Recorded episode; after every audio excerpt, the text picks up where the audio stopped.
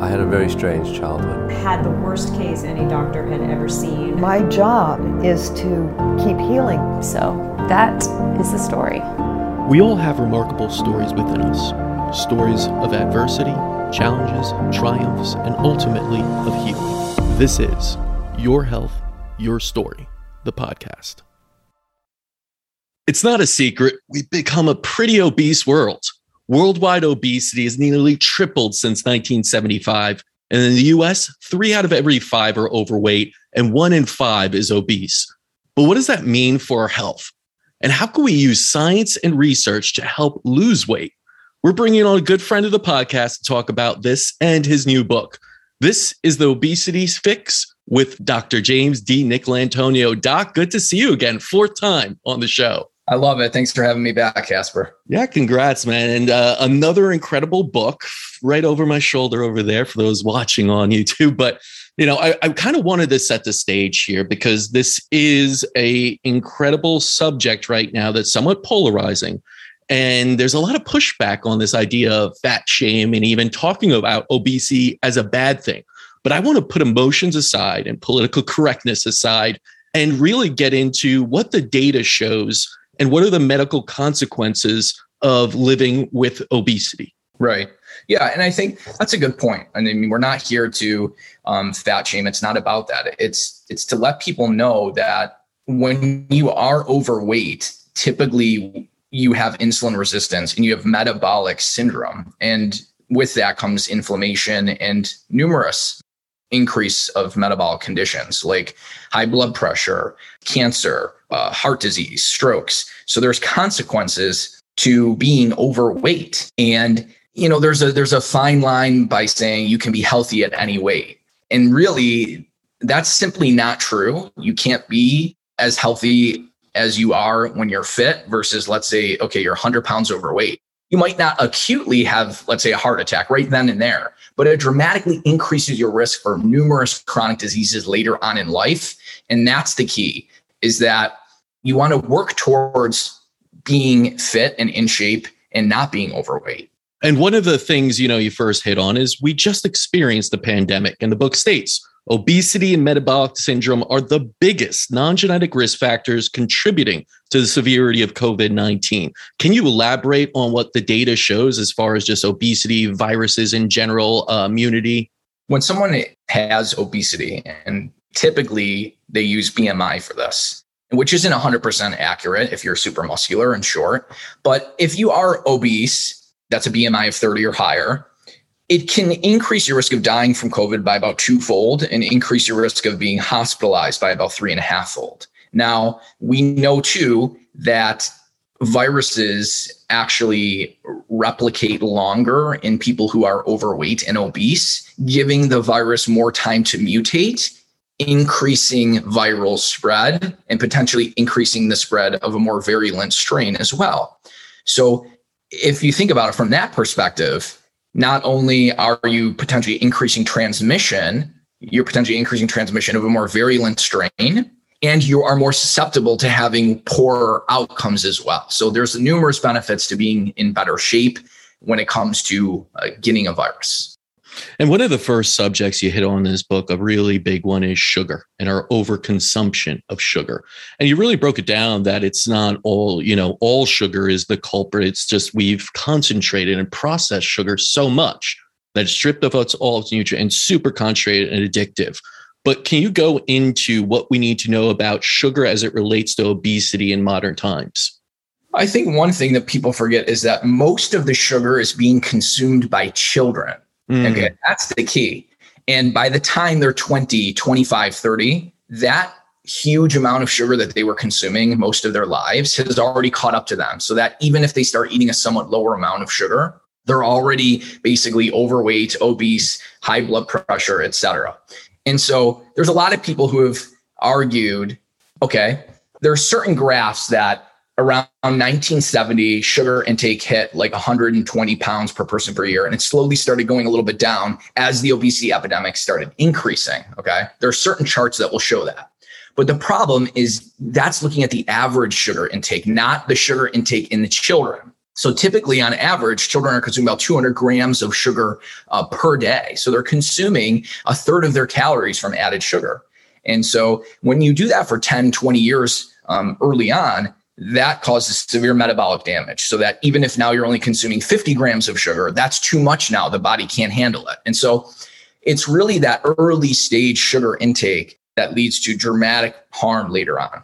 And one of the things people don't know, but I actually read, and I'll quote you here studies suggest that added sugars are as addictive as cocaine, nicotine, alcohol, tobacco, and caffeine. And we're feeding that to kids, right? I mean, isn't isn't that part of the problem? This is what I always get into people with. The one free Krispy Kreme donut isn't the problem. I get it. You won't get, you know, obese or have metabolic dysfunction from the one, but it's going to lead you to want more. Isn't that the whole thing that you just have a little bit, but then you get cravings as if it were cocaine? I mean, that's a very addictive substance. So, isn't that the problem with sugar? Yes. I mean, at least, so if you look at the animal studies, animals will actually basically induce death in themselves by consuming so much sugar. In other words, they will eat a diet that's lacking in nutrients that will lead to an early death if it's filled with sugar because they will constantly consume that. And so when you think about it from that perspective, you always have people saying, well, sugar in moderation, right? But it's like telling an alcoholic alcohol in moderation, right? It doesn't make sense for a subset of people. So we're not here to say that sugar is addictive for everyone, just like alcohol isn't addictive for everyone, right? But when you put it in a food and it's hidden, you don't even realize that you're getting it. And then when you add, like when you process it and you put it and package it with added fats, now you have this super hyper palatable food that does become addictive to for a lot of people. So if I'm a parent and I see my child is eating too much sugar, is slightly overweight, uh, you know, what would be your advice of how I could pivot off of that since it is quite addictive and I think just completely going off any sh- sugar substitutes may be difficult for a child's palate. Right. And I think the easiest thing is to start substituting some of that added sugar with just real fruit, whether whether it be watermelon, whether it be berries, something to give that child the sugar that their their cells are used to using, but in a more healthier uh, form. Now let's talk about refined carbs. What are they and how do they contribute to obesity? Because you hear about it a lot, but I feel like some people don't even really understand what that means by refined carbs. So when you refine a carb, essentially in the in the late 1800s, they invented something called the steel roller mill, which basically pulverized grains and wheat into a very fine powder. And so the coarseness of powder will determine how high your blood sugar spikes and then also if it will cause hypoglycemia. So the coarser grains that are sort of stone ground lead to a smaller spike in glucose, a smaller spike in insulin, and they actually typically don't cause hypoglycemia. And so you don't get this the, the constant sugar cravings from the cycles of in the dips in your blood sugar. But when you consume a highly refined grain, you get a much higher spike in insulin and glucose, and you go low glu- uh, blood glucose or hypoglycemic. And so that's the difference is the particle size. Now, this isn't to say that eating stone ground flour is healthy. You know, it's small amounts is probably fine for many people, especially if you add it with proteins and fats. But the typical even 100% whole grains in the United States are typically ran through a steel roller mill. So even if it has the whole grain symbol on it, it's typically a refined grain and it is not healthy. It will lead to the high blood sugars and the crashes. You know, one of the things we talked about in the past when I've had you on, one of the, the mm-hmm. three other times is with your book, The Mineral Fix. And we talked a lot about mineral deficiencies. Now, in that one, it was very much based to overall health and uh, you know dysfunction. But here, you're linking it to weight gain, and, and I read about magnesium deficiency in general as being a big part. Can you go into how minerals work within weight gain and loss, especially magnesium? I would say that the two biggest minerals that do contribute to weight gain, if you're deficient in them, would be magnesium and chromium. There's been actually a lot of studies looking at chromium in regards to fat loss and muscle gain because chromium is important for insulin to work and simply sub like supplement to 400 micrograms of chromium has been shown to increase lean muscle gain and also decrease body fat and there's actually numerous studies showing this. So simply supplementing with a mineral can actually improve weight loss and muscle gain. And magnesium has similar benefits as well because it's also important for improving the insulin's ability to work And obviously, insulin is important for you know allowing us to burn fat and, and utilize glucose and, and give us energy and, and activate ATP. So minerals really allow the whole system to work much better, and they allow hormones to work as well, like thyroid hormone and things like that. So when it comes to thyroid hormone, selenium, uh, sodium, which is required to drive iodine into the thyroid gland, is super important. So selenium and, and, sodium are also very important from a thyroid functioning perspective, and obviously same with iodine as well. So numerous minerals affect hormone function, insulin sensitivity, uh, energy production, which is all you know c- comes down to okay, do you even have the energy to go work out and burn calories? Because magnesium is required to bind to ATP to activate it. Yeah, that was really interesting when I read that whole section on hormonal mechanisms of obesity, really linking a lot to the thyroid. Yeah. And how critical the thyroid is, and how many people really kind of have a sort of hypothyroidism that can lead to obesity. Can you talk about some of the steps? How, how would you know, first off, if your thyroid is functioning properly? And part two, what would you do about it to aid the thyroid in losing weight? So there's numerous ways we measure low thyroid. Um, an elevated TSH or thyroid stimulating hormone is typically what occurs when you are low thyroid. In other words, you're basically trying to stimulate thyroid production more because the thyroid hormones aren't working well. You can have low free T3, which is the active form. You can have low T4, which eventually gets converted to the active form T3. So those two thyroid um, can be low. You can have high reverse T3, which prevents T3 from actually working. And then you could have a high inflammation, which your numbers may look correct, but you actually can't get the signal through into once the thyroid uh, hormone actually binds to its receptor, the signal isn't getting through into the cell. And things like inositol that can also prevent the thyroid hormone from working. And one of the most common causes of low thyroid is Hashimoto's thyroiditis. And they actually gave those individuals 600 milligrams of inositol per day with selenium versus just selenium alone. And the individuals that got inositol became euthyroid despite having Hashimoto's thyroiditis.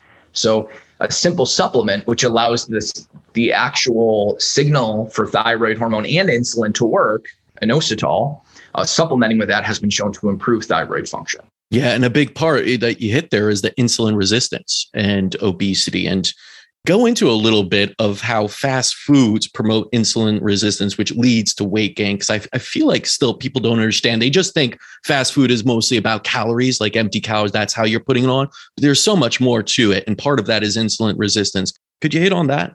So to just give you like a quick example of like, let's say refined sugars and processed foods, they can make the fat cell insulin resistant forcing fat to be stored in the visceral adipose tissue. Okay. So a lot of foods will dump fat into the subcutaneous fat, which isn't as harmful. That's just you know the fat that you can grab. But it's storing fat in and around the organs is actually much more damaging. And so certain substances that cause inflammation or that increase cortisol like added sugars can drive fat to be actually stored in and around the organs yeah, and speaking of visceral fat, um, you know, I know I saw about fiber intake can reduce the risk of visceral fat, but another thing I saw was probiotics. How do probiotics do that?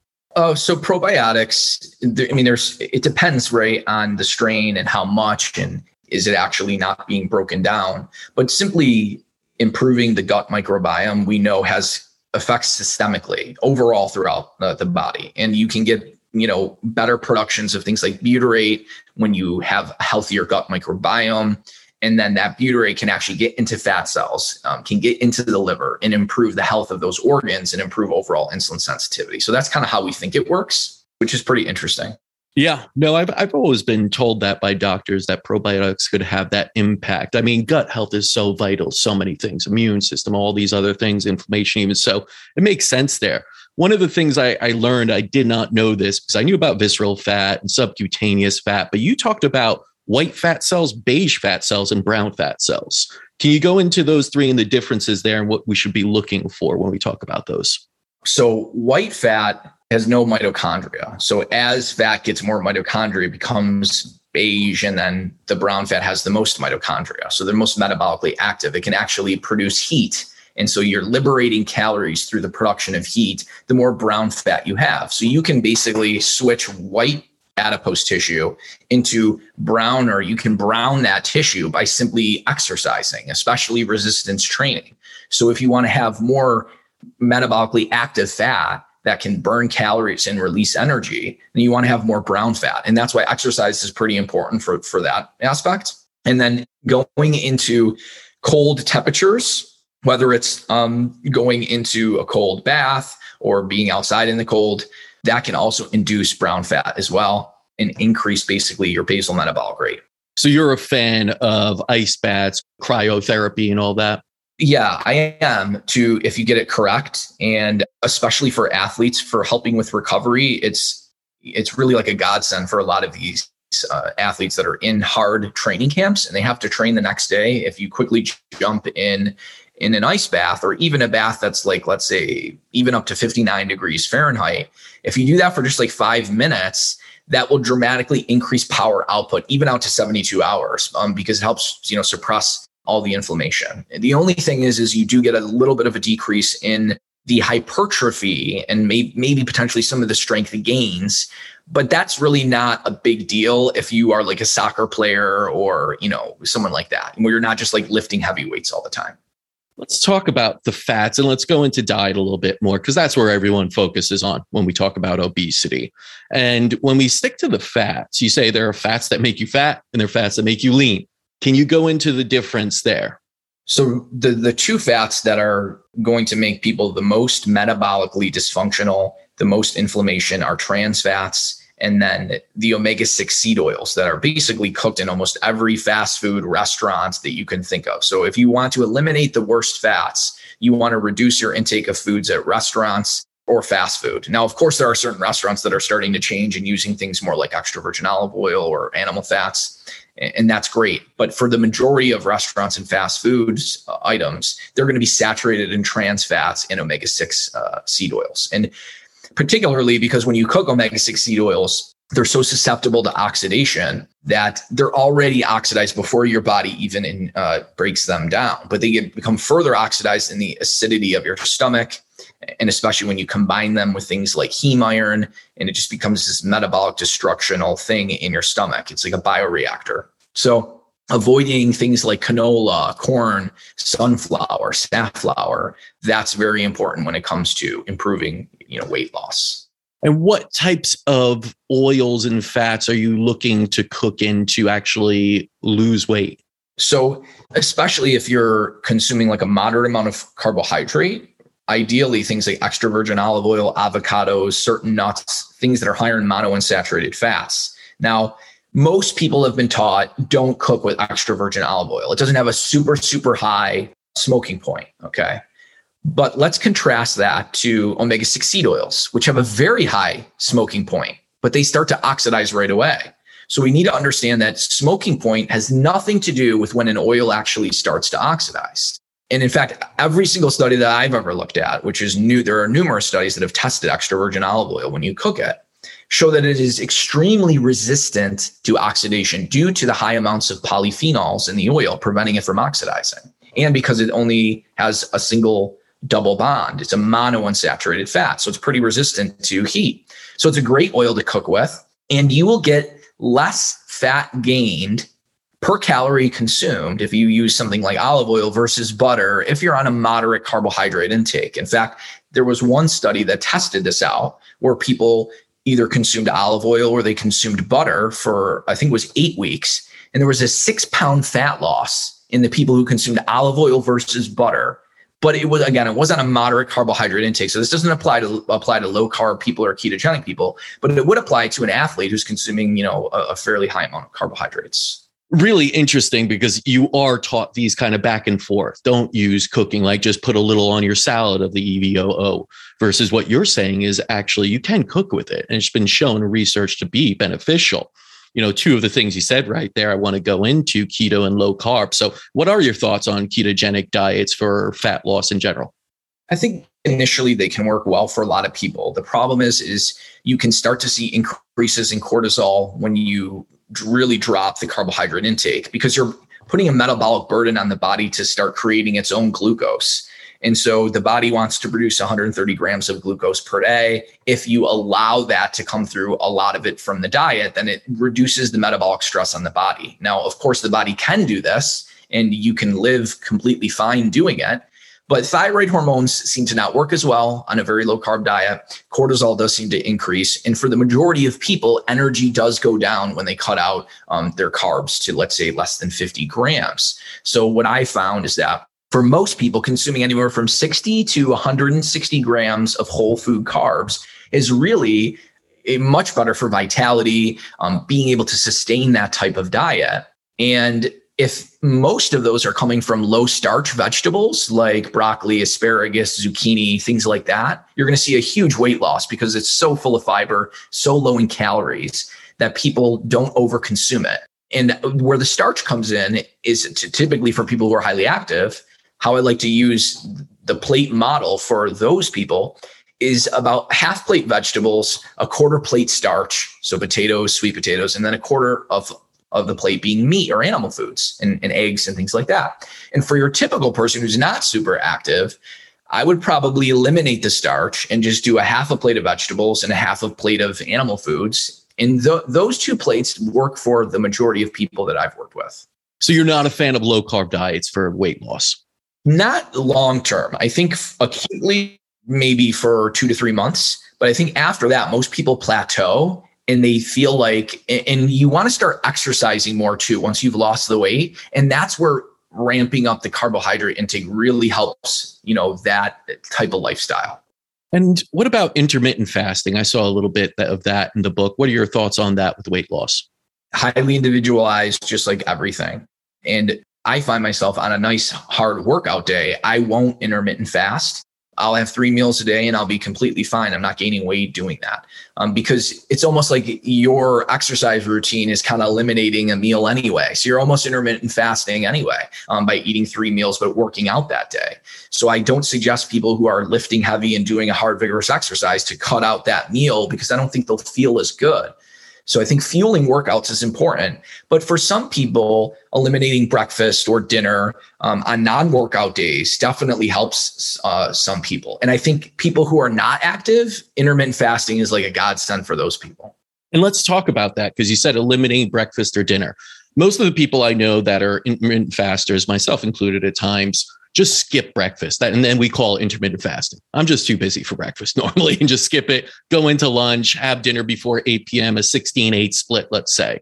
But would you recommend that someone maybe kickstart the metabolism with the breakfast and then go secondary a little bit later in the afternoon and that's it? Because it, it seems to me that a lot of people are just doing this out of convenience for missing at breakfast, loading up at lunch, and really going heavy at eight o'clock when it's, you know, and kind of getting a lot in there when you're kind of getting ready for sleep almost, you know? So what are your thoughts on that? No, I, that's exactly what I was going to say too, is that the people who typically tend to skip breakfast have a, fairly large lunch and a very large dinner. And the problem with that is that that can lead to acid reflux later at night, which can lead to Barrett's and even, you know, um, cancer and things like that.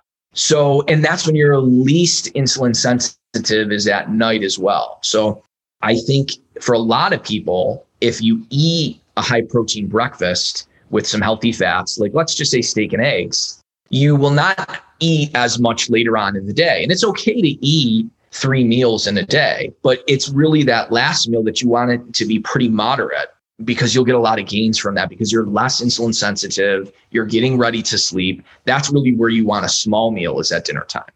And one of the things I learned about dieting in this book was something called the Matador method or Matador dieting. And at first I was like, oh, cool, I could eat like a bullfighter, but it's not that at all. Tell us about what Matador dieting is. Yeah, it kind of puts the whole calorie thing on its head because you actually get more weight loss with not chronically consuming a low amount of calories. Actually, eating more calories mm. actually lead to almost twice the weight loss. And this was, you know, a very nice clinical study that showed us. Essentially, you're comparing about a 30% calorie deficit chronically versus two weeks of a 30% calorie deficit. And then you go up to your maintenance calories for two weeks. And then you go back down and you just keep doing that. And doing the Matador method, again, leads to almost twice the weight loss. And it, it leads to sustainable weight loss. And that's really key too, is that people could follow Matador when you go back to baseline uh, calorie intake versus just trying to chronically starve yourself. And the reason why this works is because it prevents what's called adaptive thermogenesis. It prevents the body's metabolism from dropping due to the low chronic calorie intake. So it basically helps you maintain a high basal metabolic rate despite intermittent energy restriction. So it basically it's not all about calories. It's about sending signals to your body that okay you're not starving yourself for two weeks. Go ahead and keep your basal metabolic rate high. And don't increase hunger hormones like crazy at the same time. So that's really the key is intermittent energy restriction is a very good way to sustainably lose weight and we've had this discussion before about the calorie counting, that it all comes down to calories. And we know it's much different. You made up a good point in the book that no one's going to actually count all their calories anyway in any single day. And how accurate can you truly be about any single calorie and everything you intake? And you wrote, thus, the key to weight loss and optimal body composition is moderation, eating, and the quality of the food that you eat. Would you recommend that people then start to look at where their food comes from rather than even what it is? Meaning, you want grass fed beef, not just beef, you know, that's conventionally grown. You want true organic, you know, types of foods versus GMO versus processed foods and everything. Do you think people just need to really stick to focusing more on that than reading actual calories? So it almost like becomes a question of you know, yes, can you lose weight eating 1500 calories of M&Ms? Yes, or Twinkies, right? But in the long run, you're not going to be able to stay, sustain a healthy body because you're not getting the nourishment. And so eventually systems will start crashing. It will just take a little bit. And so usually typically studies don't go out long enough to actually see those end results. So we know that we need to be fueling our bodies with all the nourishment because even taking things like astaxanthin, which is going to be high in wild salmon versus your typical farm salmon, although there are great farm salmon that use krill feed and things like that. So I don't want to just demonize farmed salmon. But for the majority of you know this, uh, there was one study that gave eight milligrams of astaxanthin per day in, in uh, humans, and there was a significant drop in visceral fat and uh, a significant uh, weight loss and things like that just by taking an, an antioxidant no decrease in calories at all. So even the antioxidants that we get from higher quality foods can have an impact on weight loss. Yeah. And there's so much food out there that's positioned as vitamin rich and nourished, right? Enriched, fortified. You went into that. And I love this quote from, I believe it was someone else had said it, but you know, they're basically akin to animal feed designed to fatten up livestock for humans, right? And can you go into why is it that enriched and fortified are really BS terms for just, you know, nutritious junk food in a sense that in the end isn't going to be good for you? Yeah. It, it, well, so the thing is, is that fortifying junk food with vitamins and minerals doesn't make it a healthy food, right? And and that's the key. But we do have a chapter in the book on how basically fortifying refined grains allowed people to not get sick on them and lose weight. It allowed them to have just enough of satiety to overconsume them. So farmers have known this for over 100 years that if they simply give their cows refined grains, they will end up getting sick. They'll get peptic ulcers and they will become basically uh, anorexic and they won't gain fat. But by simply adding vitamins to the feed, would allow them to overconsume and thrive and get very fat. And so the same thing is being played out on humans. We've taken refined grains and we've fortified them with B vitamins in particular, which allows us to not get sick, to, to not get, you know, the, the stomach ulcers and the fatigue and the anorexia. And it allows people to overconsume that junk food. And so really it's the fortification of grains that allows people to thrive just enough to really overconsume them it's really sad because you see a lot of people look for the fortification. They look yeah. for those, you know, vitamin extra added and everything and think that's healthy. And I think that's a big part. People have this misunderstanding what is healthy food. And that's, you know, part of what you're trying to change here with this book. And you know, I wanted to go into that because you have something called the pretty simplistic obesity fix challenge. Yeah. And goes over six points. Can you talk about those and, and how really this challenge is not that difficult if you just stick to these six? Yeah, I mean, one of the things is to eat about one to 1.25 grams of protein per pound of lean body mass. I mean, really, that's where a lot of your long term satiety is going to come from. And eating quality foods, whole foods versus processed foods, those two things right there is going to give most people their bang for their buck.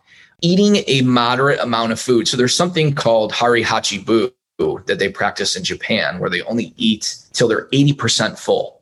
And I think that's key too, is that people just eat to the point where they're just completely bloated and they're just completely full. And that's not what you want to do. You want to eat to about 80% fullness. And what can help people out too is portioning out their foods. Um, it's not calorie counting, but you shouldn't be throwing a huge amount of food on the plate because you may end up subconsciously eating all that. So it sounds very simple, right? Portion out your meals, only eat till 80% fullness, eat whole foods, eat a high protein intake, eat fibrous foods, which are low calorie fibers. When you pair fiber with protein, you get the initial satiety of the fiber, you get the long term satiety of the protein. And that's really the magic bullet to weight loss is pairing things like um, asparagus and, and Brussels sprouts or, or broccoli with lean meats and things like pastured eggs. And that's going to give most people their bang for their buck shouldn't we also be eating slower? I mean, isn't that part yeah. of it? Because the, the yeah. Ghrelin that shows you whether you're satiated or not takes about 20 minutes or so to kick in and really tell your stomach and stomach may be already overfilled. So right. I feel like this idea of people eating, even when they say they're eating healthy, they're just eating it quickly on the run, not focusing on the food at all, not taking time to chew it. So putting pressure on the digestive system to do more work and then we overeat, we don't even know it, and we're really tired afterwards. Shouldn't we be able to see things as, hey, let's sit down and eat this slowly? Isn't that part of the fix also? 100%. Even studies have shown that eating more family meals and socializing when you're eating has been shown to lead to less obesity and, and an increase in satiety. And a lot of people are just scrolling on their phones and eating and they look down at their plate the food is gone. It hasn't even registered in their brain that they've had a meal because they're not focusing on what they're actually doing. And so yeah being distracted and eating like eating while watching tv or you know kids eating while playing video games that's the worst thing that you can do um, for leading to overeating yeah, it's a shame whenever you see that in a restaurant, right? Like just the kid yeah. and just scooping it, and I realize just going and then going over the parents' plates. Like, wow, you really overeat easily that way. But you know, part of uh, this whole book, a lot was on what to eat, diet, things like that, looking at those others. But of course, exercise is a portion of that and your movement and everything. Now, in the book, you, see, you say view exercise just like you would view brushing your teeth, eating, or going to the bathroom. And so, you know, those are things we do every single day, you know, and never forget to do. Is that the point you're trying to make that we need to exercise on a daily basis? Or are you more saying like movement and, you know, how, how intense are we talking here on a daily basis? Well, I think if you look at like our ancestors, they had to physically move to get food. They were hunter gatherers they didn't have just like lines and fields of corn and grain to graze on. They had to move to eat. And so, you know, definitely walking at least 10 minutes after meals is, is super important. But the other thing is building muscle is very important too, because we lose muscle as we age. So if we're not continually trying to build muscle, we're going to lose it, right? So basically you lose what you don't use. And muscle is our biggest glucose sink that you can have. So if you want to be able to utilize carbohydrates well to fuel your workouts, then having good amounts of active skeletal muscle is very important because that's going to soak up all that glucose. So I think resistance training three to five times a week for about 45 minutes is a great gold standard.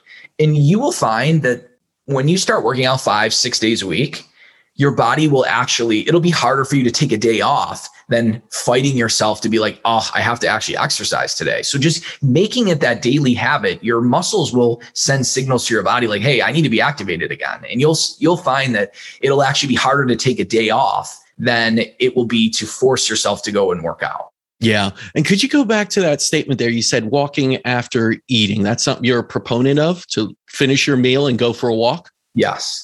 Because most people would say, okay, I'm not supposed to swim after I eat, right? Those kind of that whole idea. So wouldn't I just sit and process this food and allow it to just digest? What's the benefit of walking? Right. And so you don't want to obviously sprint or jog, but the benefit of walking is going to reduce the glucose spike from, let's say, the carbohydrates that you ate and getting out in sunlight. When you pair nutrient intake with sunlight, there's magic that happens there as well. So actually, even eating in sunlight has been shown to have benefits as well. So I think just getting outside, doing that 10 minute walk is really great for a lot of people. Yeah, and and skip the spray on oxybenzone sunscreen, right? yeah, exactly. Piss off a lot of dermatologists there, but uh, t- tell us about this supplement HMB because it's something I hadn't heard of, but I was reading about in the book and it was pretty interesting. Yeah, it's more. It's a metabolite of leucine, so you would have to take an astronomical amount of leucine in order to get therapeutic amounts of HMB. But for people who are in a very low caloric state or have like cachexia, like in cancer, they're having muscle wasting, or someone's bedridden, HMB has been shown to, you know, really preserve lean muscle mass. And so it's really for people who are, you know, almost doing like a like a matador for the two weeks that you do the low calorie intake. It helps to preserve muscle mass. So it's not really for a, a whole lot of people, but in low caloric states, it seems to have benefits on preserving lean muscle mass. Yeah, it was pretty interesting to read about that. And I think also you had chromium in there as well, the picolinate, or yes, that was another one you talked about. Yeah. So, you know, looking at the ideal, just normalize kind of the everyday person, what's your ideal macronutrient breakdown in the ratios? You talked about there's protein, fat, and carbs. What are the percentages you advise? I think for most people, anywhere from 25 to 40% of calories coming from protein is optimal. For carbohydrates, it's going to dramatically depend on activity level. So for people who are less active, probably, you know, 5 to 10%. For people who are more active, could probably get away with up to 25% of their calories is carbs. And then fat, most of it should just come from whole foods. You want to limit added fats. So you want to limit how much heavy cream you put in your coffee. You want to limit throwing a half a stick of butter in your coffee, but a little bit cooking with a little bit of uh, butter is just fine. And for people that are like, all right, what does that kind of look like as far as the foods I should be eating for breakfast, lunch, and dinner? Give some examples of what people can look into and, and start to purchase for those meals. So for breakfast, high protein meals with moderate amounts of healthy fats would be something like Greek or Icelandic full fat yogurt, lean cuts of meats, steak, chicken, venison, elk, bison, pork, and then pastured eggs, fish, shrimp.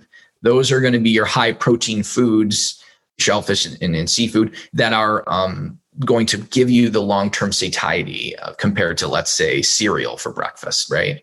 And it sort of repeats for lunch and dinner. You know, there's not a whole lot of high protein options besides animal foods, or, you know what I mean? Because the other high protein plant foods, like let's say peanut butter or um, beans or legumes, right? Uh, lentils, they all come with a fairly high amount of calories and carbs in order to get 40 grams of protein from them. So that's what people miss is the fact that you're getting a ton more calories per gram of protein from plant foods versus animal foods. And let's talk about also the missing kind of element in some of this that I, I, found I always find is interesting in health and everything, and that's sleep. How important is sleep in weight loss? Studies have shown just one night of poor sleep can increase insulin resistance by 16%. So, eh, sleep is extremely vital to our health and it's something that you can have a good workout on a crappy meal diet for the day, but you're not going to have a good workout if you're sleep deprived. So it's much more acutely harmful not getting good sleep versus, let's say, having one bad meal. In other words, it really maybe should be almost above diet in a way, although you will mess up your sleep if you have a poor diet because you're not going to get the nutrients that are needed, the minerals to even create and synthesize melatonin. So it's kind of like, you know, the chicken or the egg. They're both obviously important. but sleep should definitely be at the if you're talking about a pyramid of okay this is you know most important at the top and least important sleep's got to be number one or number two and it is kind of a, a, vicious cycle of sorts because when you don't get that sleep, you crave more kind of calories and crappy food in a sense. You almost feel like you're hungover off too little sleep and you crave like, you know, junk food and things to fill you up.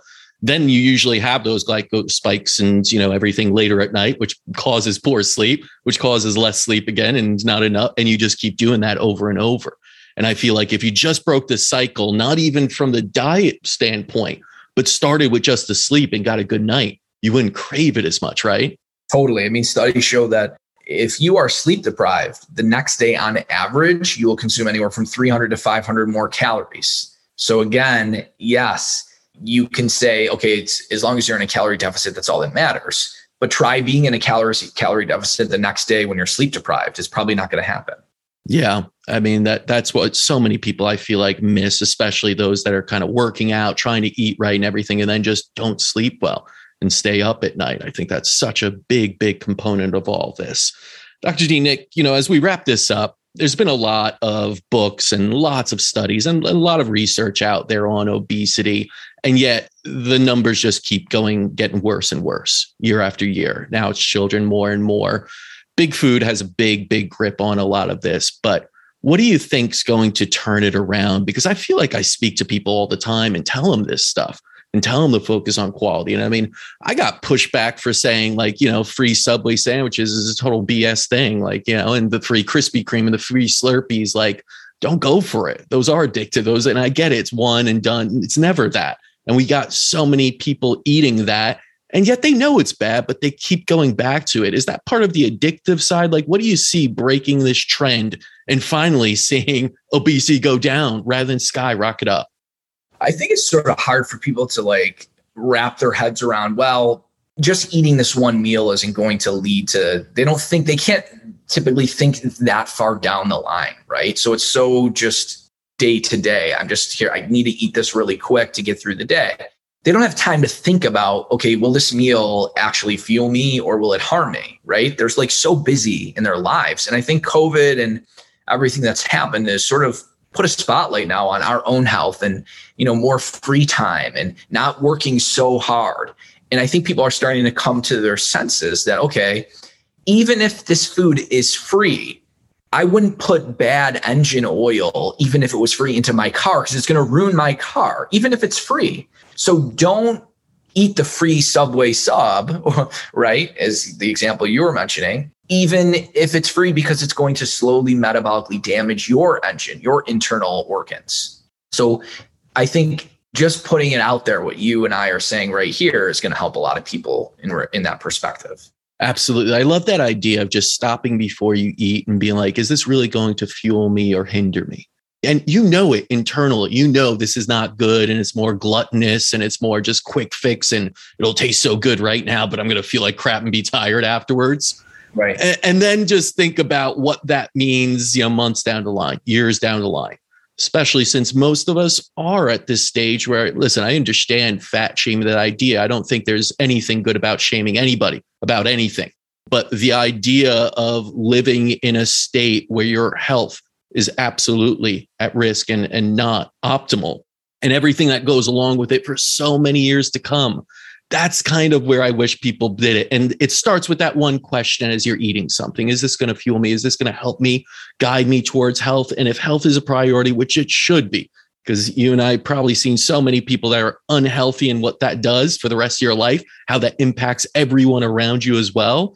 I think that's where the narrative will start to change a little bit. And you're right, we're seeing it. And if there has been a silver lining from the pandemic, it's gotten people to be introspective about these things, about how their actual state of health is and how they can improve it. So, I mean, this book is is really jam packed, as all your books are. So, where can people purchase this book? It's on Amazon, right? Yep. People can get my books on Amazon, and they're also available on my website, drjamesdinic.com. Awesome. And I got to ask you, I always do every single time, what do you have up next? Is the next book like coming out in a few weeks? I, I feel like I, I, should, we should just talk about now. no, I, I, well, I am working on another book. Um, of course you are. but it's probably going to be six months from now, maybe longer, probably on how to you know, fix sugar cravings, things like that. Maybe even a cookbook down the line too. I like that. I think we need to keep hitting on these things over and over because, as you know, sometimes it takes repetition. Sometimes it takes, you know, a few of the same things said in different ways for people to really click. But I do think this is a, a big one here because, I mean, obesity is one of those things. It leads to so many different things, as you wrote about, that are incredibly hard to reverse almost and, and really, really hindering us as a whole uh, and in healthcare. So, incredibly important book. Thank you for putting this out there. And thank you again for coming on. Can't wait for the next book and the next time you're on. Appreciate it, Casper. Thanks for having me. Yeah. And if you're listening to this and want to learn more about the obesity fix, go over to Amazon, pick this up. It is jam packed. It really does have a lot of information and it empowers you to take control of your health to lose the weight, to stay fit, and uh, you know really value your health. It's our greatest wealth. So go ahead and pick up the obesity fix. And until next time, continue writing your own healing story.